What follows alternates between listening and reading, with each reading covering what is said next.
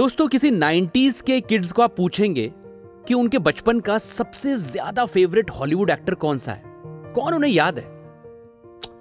ठीक है, ऐसे बहुत सारे होंगे, पर अक्सर लोग यही कहते हैं टाइटेनिक का हीरो जी हाँ समझ गए ना आप, मैं किस शख्सियत की बात करने वाला हूँ? तो दोस्तों, आज हम बात करने वाले हैं हम सबके चहीते and one of the most handsome actor in Hollywood Leonardo DiCaprio के बारे में। लियो का जन्म 11 नवंबर 1974 कैलिफ़ोर्निया में हुआ था। लियो की माँ अर्मेलिन एक लीगल सेक्रेटरी थी और उनके पिता जॉर्ज डिकैप्रियो एक कॉमिक बुक आर्टिस्ट और डिस्ट्रीब्यूटर थे। दोनों का कुछ समय बाद डिवोर्स हो गया था, जिसके कारण लियो को अपनी माँ के साथ ही रहना पड़ा।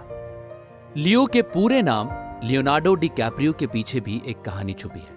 प्रेगनेंसी के दौरान लियो ने लात मारना तब स्टार्ट किया था, जब उनके पेरेंट्स एक दिन उफिजी गैलरी में the great Leonardo da Vinci का पोर्ट्रेट देख रहे थे, और तभी उनकी माँ ने उनका नाम लियोनार्डो रख दिया। बचपन से ही लियो का पढ़ाई में मन नहीं लगता था। उन्हें कम उम्र में ही समझ आ गया था कि उन्हें एक्टिंग में दिलचस्पी है। इसीलिए बचपन में उन्होंने कोई भी एक्टिंग का ऑडिशन नहीं छोड़ा। सिर्फ़ पाँच साल की उम्र में ही वो कमर्शियल एड्स में काम भी करने लगे थे।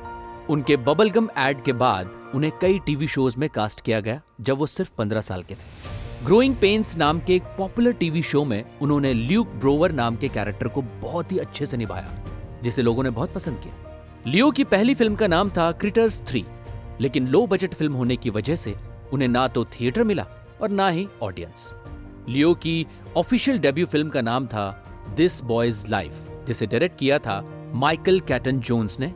और इसी के साथ उन्हें मौका मिला लेजेंडरी एक्टर रॉबर्ट डिनेरो के साथ काम करने का। लियो का इतनी बड़ी हस्ती के साथ काम करने के बाद भी कॉन्फिडेंस नहीं डगमगाया। उनकी रॉबर्ट के साथ परफॉर्मेंस देख के बाकी सभी एक्टर्स ने उन्हें प्रोत्साहित किया।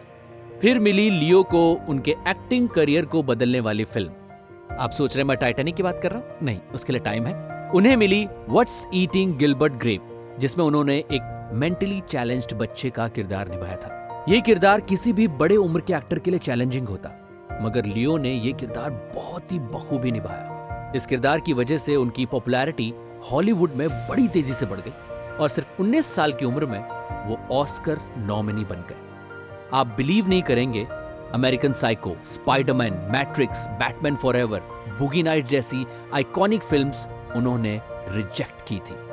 अब फाइनली हम बात करते हैं 2009 तक की सबसे हाईएस्ट ग्रॉसिंग और आइकॉनिक फ़िल्म के बारे में, जो है टाइटैनिक इस फ़िल्म में लियो के साथ केट विंसलेट थी और तब लियो की उम्र सिर्फ़ 22 साल थी। डायरेक्टर जेम्स कैमरून की इस फ़िल्म का बजट था 200 मिलियन डॉलर्स वो शिपरेक से इंस्पायर हुए थे और उन्होंने इस कहानी को ढूंढा और इसे रोमांस का टच दिया। इस फ़िल्म को 14 ऑस्कर नॉमिनेशंस मिले थे। जिसमें से 11 इस फ़िल्म ने जीते थे। टाइटैनिक के बाद लियो को काफ़ी अप्रिसिएशन मिला और उनकी film the Aviator Blood Diamond the Wolf of the Wall Street the Revenant Once Upon a Time in Hollywood ये सभी फ़िल्में उनके एक्टिंग करियर में नगीना की तरह है। और फाइनली 2016 में आके द रेवेनेंट फ़िल्म में उनकी ज़बरदस्त परफॉर्मेंस के लिए उन्हें बेस्ट एक्टर कैटेगरी में ऑस्कर मिला।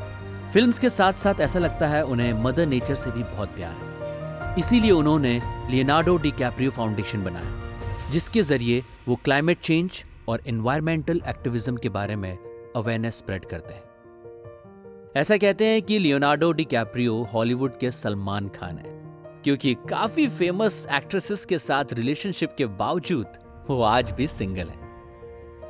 दोस्तों, इसमें कोई दो राय नहीं है कि लियोनार्डो डी कैप्रियो एक कमिटेड हार्डवर्किंग और विजनरी एक्टर है। लियो की फ़िल्म टाइटैनिक में एक डायलॉग है I am the king of the world और ऐसा लगता है उन्होंने इसे काफ़ी सीरियसली ले लिया है because he is definitely the king of the world